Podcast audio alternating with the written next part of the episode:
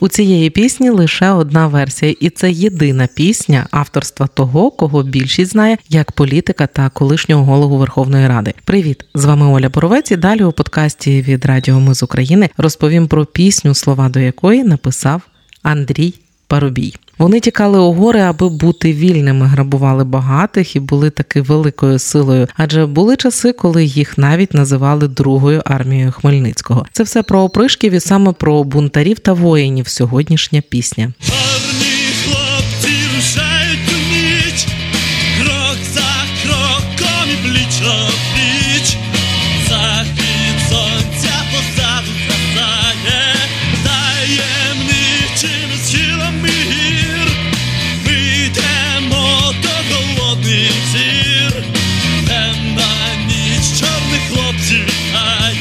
Це було виконання гурту дивні. і Це єдине виконання цієї пісні. Гурт дивні виник у Львові у 1991-му, А у 1998-му вийшов альбом гурту Глянь на мене, і саме у тому альбомі була ця пісня. Слова до чорних хлопців написав Андрій Парубій, колишній голова Верховної Ради та народний депутат. Музика до пісні від лідера гурту дивні Віталія Боднара. Це не єдина пісня, яка їх поєднала. Ще одна пісня, створена спільно лідером гурту дивні та Андрієм Парубієм, стала гімном організації акції української молоді Спадщина. Ось уривок. Ми переможемо, хоч гори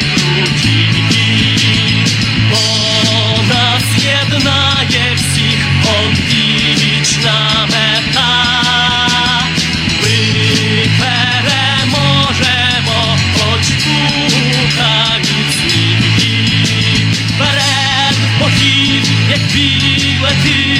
боротьба Це було виконання гурту Білий шквал. Андрій Парубій не випадково писав саме такі тексти. Прадід Андрія Парубія був кулеметником української галицької армії та учасником битви за Львів 1918 року. Брати його батька воювали в лавах УПА. Родина була виселена до Сибіру на 10 років. Пісня Чорні хлопці це про боротьбу УПА. Чому саме чорні хлопці? Чорними хлопцями називали опришків, бо на маєтки багатіїв вони нападали ночами, а вдень ховалися, так що і видно їх не було. Далі слухаємо чорних хлопців у виконанні гурту дивні. Музика Віталій Боднар, автор слів